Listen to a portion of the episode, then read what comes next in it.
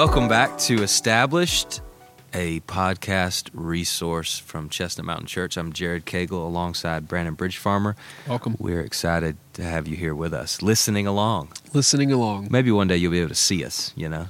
We'll, we'll work on it. I don't know. We probably have more listeners if it's just listening. so we'll stick with that, actually.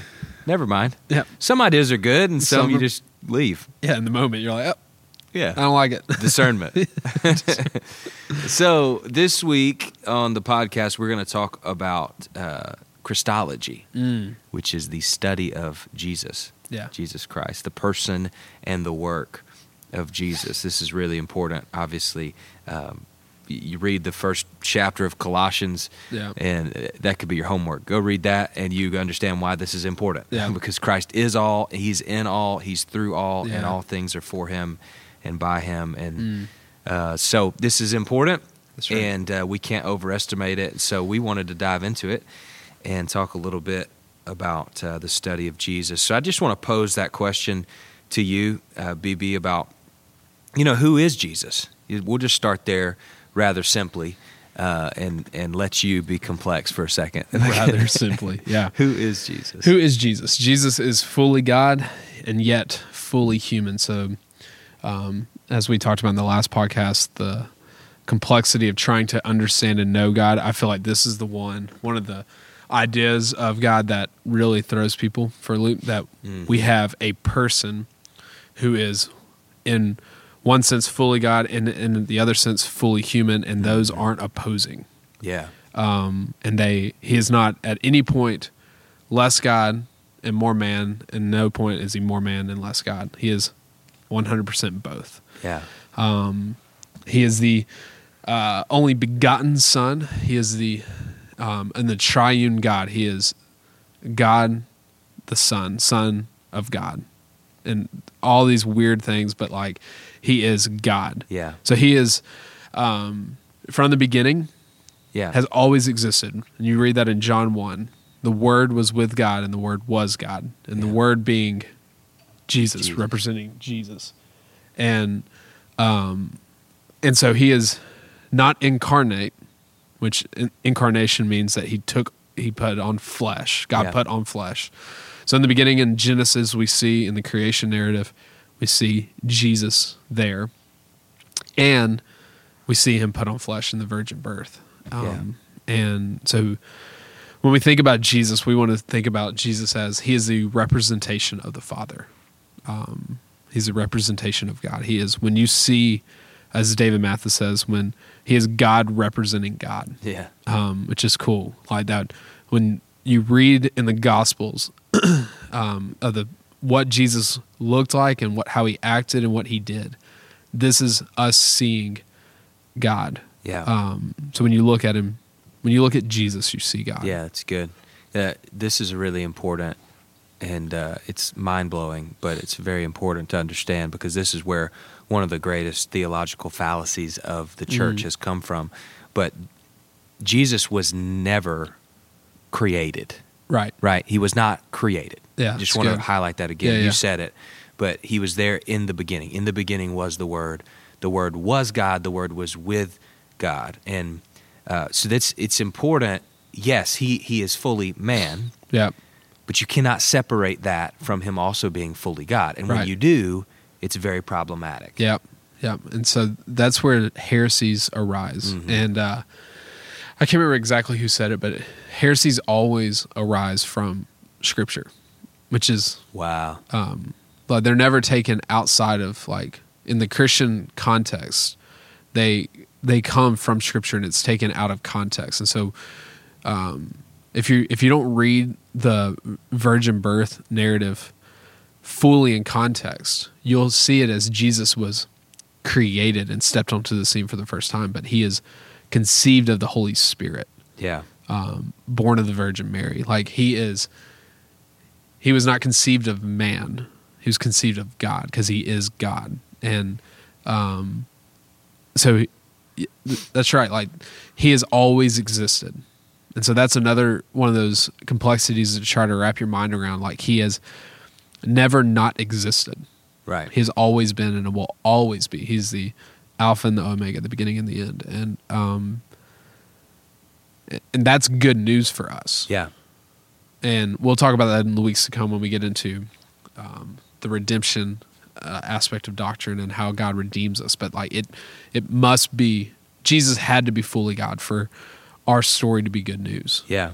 And yeah. so, Yeah, and so equally on the other side of that, when Jesus was here in bodily form, right, the people immediately challenged, and we see it throughout Scripture, that Yeah. he, there's no way that he could be God Mhm. because he's in the form of man. You Right. know? And so on both sides of that, there's heresy on both sides that we Yeah. have to be careful of, uh, which is important for us to re-emphasize over and over Mhm. again. The 100% God Mhm. and 100% man, and it the conjunction is and. The Yeah. conjunction is not but. Or Right. yeah, I don't want you in any way to think that it's divided. You know what I'm saying? Like Right. it's, and I know it's hard to understand and grasp, and we've we've dealt with this, even you and I, BB, of just um, digging through the complexity of what, how does that work in our mind. yeah, But it's important that we do rest in the fact yeah, that He is both God and man. yeah. And that's you got to think about it in every part. Where when Jesus is doing miracles, it's not just because he's God doing it; he's still man. He Yeah. is 100 percent man. On the cross, he is no, he has not ceased to exist to be God. He is yeah, God. yeah, and that's massive for us to get. And Yeah. um, can you reconcile that fully in your mind and probably ever be like content in it? I don't know, maybe. Um, at the end of the day, it's faith, but like this is like when you get into the depths of it, which some of you probably will never like. You don't care to really search through the questions, but you're gonna have to wrestle with some of these. But at the end of the day, it is like I love that you said that it is and he is 100% God and 100% man yeah. um, and never any less than that. Yeah, and just really quick too on that, just uh, to kind of underscore the point even more. But think about. I want to talk a little bit about this concept of of his his humanity and deity in terms of his will, Mm.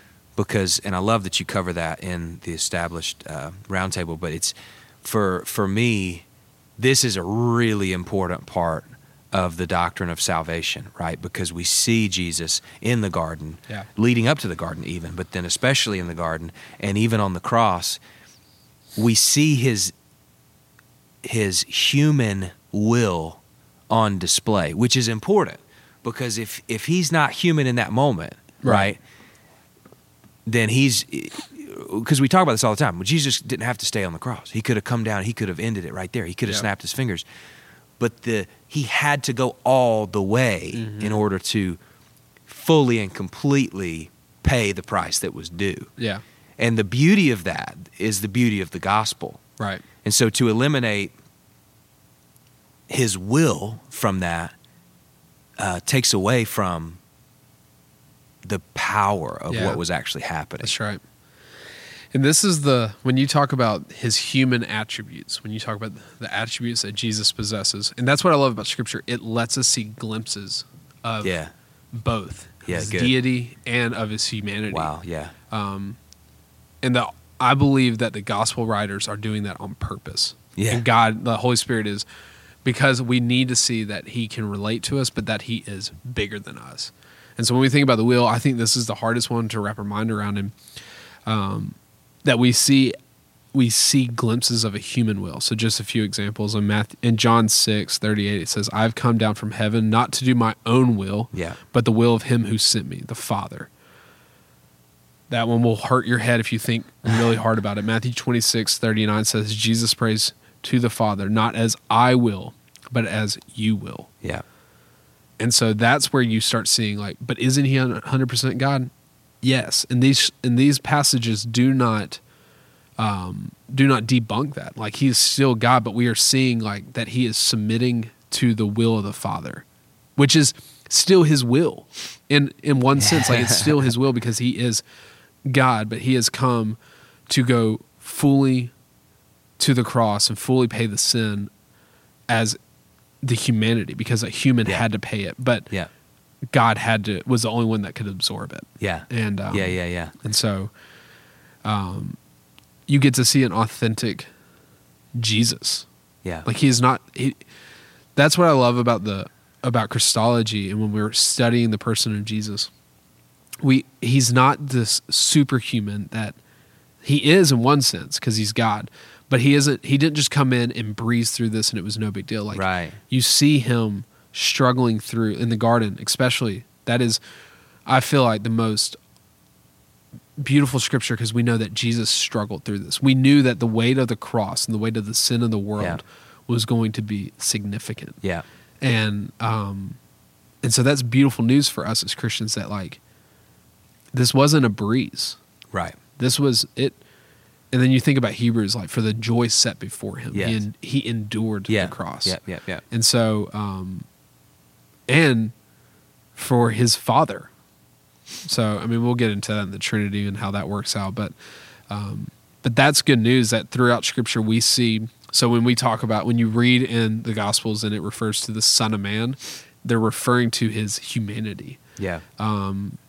And and so you'll start seeing like when you read that like start looking for what humanity aspects or qualities characteristics is jesus portraying here because that's good news for us like Yeah. to know that jesus was like us Yeah. um, and he was tempted like us in every way and was and suffered like us and Yeah. um, that he isn't so removed from us Right. and yeah So, on the same token, so you, just to highlight that again, because that's great in our Bible study, look for that when they Yeah. say the Son of Man, right? Yeah. And then t- try to understand why they're saying that, because it's Yeah. purposeful. And then other areas they're saying the Son of God, Yep. and that's about his deity. Right. And there's a purpose for that too. And Yep. so it adds more clarity Mhm. in our Bible study to understand you know those attributes of him Yep. and how it relates to his humanity and his deity uh, very very important. And, and just adds another layer. Uh, what i love the most about what you're sharing is if it, if it wasn't an endurance struggle you know if it, if it like the more it took from jesus only adds to the beauty of the good news you Mm-hmm. That's know? right. and so if we lessen that and if it was if it was hard but you know it wasn't that hard you know we got to understand that the the penalty brings light Mhm. to the beauty of awesome of the that's good reconciliation you know and so a lot of times we want to preach about the grace and we want to overload on the side of love and peace and whatever but if we never talk about how big of a problem sin actually is and Mhm. was and is to come Yeah. and the fact that Jesus God and man struggled all the way there yeah all the way there yeah and he had a he had a choice the whole way. You Yeah. know what I'm saying? And uh, the beauty in that for us yeah makes it good news. Yeah, I mean, you think about in um, when Jesus is tempted in the desert by by the devil, like you see the end of it. Now he he sustains and endures and comes out victorious from not being tempted. Um, but at the end of it, you see that he is tired and hungry, Yeah. and you see his humanity. Yep. Now his deity, he ne- like that's another. We can get into that like, I mean another time. But like, I heard it said that the one that endures the temptation to the end is the one that has suffered the most temptation or has felt the the full weight of temptation because they they never gave in, Mm. and um and Jesus endured that. So like, that's where Hebrews becomes so encouraging that he has been tempted like us in every way Yeah. and so he knows he he empathizes and sympathizes with us because he knows and, Yeah. Yeah. Yeah. um and that's so when you read scripture that mindset like god isn't looking down at heaven like perplexed at why we're why we're struggling with what we're struggling with or like god you have no idea what's going on no he does know Yeah. and he's he's done it so that we would have a way out Yeah. and um It's awesome. it's good So when we talk about uh, topics this big and broad, uh, a lot of times we hear this question from people: How does this affect my life? You know, we we have a hunger for. Okay, we've been in the clouds for about 15 minutes, and but now I need you to be more practical. I need you to to meet me down here, and so in an attempt to do that, of course, uh, you and I could operate in the clouds for a long time, Yeah. you know, in the higher things. But uh, it is important for us to ask this question: How does this affect? What does this mean for us? Right? How does this really affect our day to day life? So I want to pose that to you. That question. Yeah. Um, I mean, it affects everything. Um, and and that's where we have to see is like who Jesus is. When you th- when Jesus proposed the question to his disciples, um, who who do they say I am? And they, you know, they name off um, all these different things. You're a prophet. You're these kind of things. Um, you're Elijah. Um, and then he says, "But who do you say I am?" That's the most important question for us to answer. Mm. When, when we think about God's most, what we think comes to mind is most important about us. But how we answer the question, "Who do you say Jesus is?" Yeah. life and death, eternal eternality, or your eternal life Yeah. weighs in the balance. And so, um, but practically, how that rep like when you look to Jesus, He is the example of how to live. Yeah. He is the representation of what obedience looks like. Um, but I, I, one, I would like to talk about, and we've kind of talked about it throughout. Is like we know we can when we look at Jesus, we can see that He knows and meets our needs. Yes. Like that He isn't in heaven, um, perplexed at our struggles, and has and He's not up there with the Trinity trying to figure out how to solve our problems. Like He knows. right. Um, I think of Hebrews 4. Um, we do not have a high priest who is unable to sympathize with our weaknesses, but one who, in every respect, has been tempted as we are, yet without sin.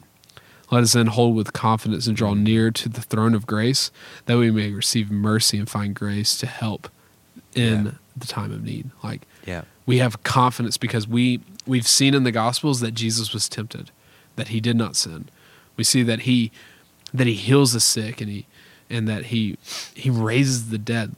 He meets miraculous things. He meets our spiritual needs. Yeah. He's not just like doing physical healing, like he's Right. meeting he's forgiving sins. We see him Yeah. endure all the weight of our sin on the cross and then come out victorious Yeah. when he walks out of the grave. And so we can draw, like I love that, we can draw with confidence near to his throne. Yeah. And so it doesn't matter what we're going through. It doesn't matter how hard it is. It doesn't even matter how mad we are at God and how frustrated we are because God's big enough to handle that. We can Yeah. draw with confidence near to him and he'll meet our needs. Yeah.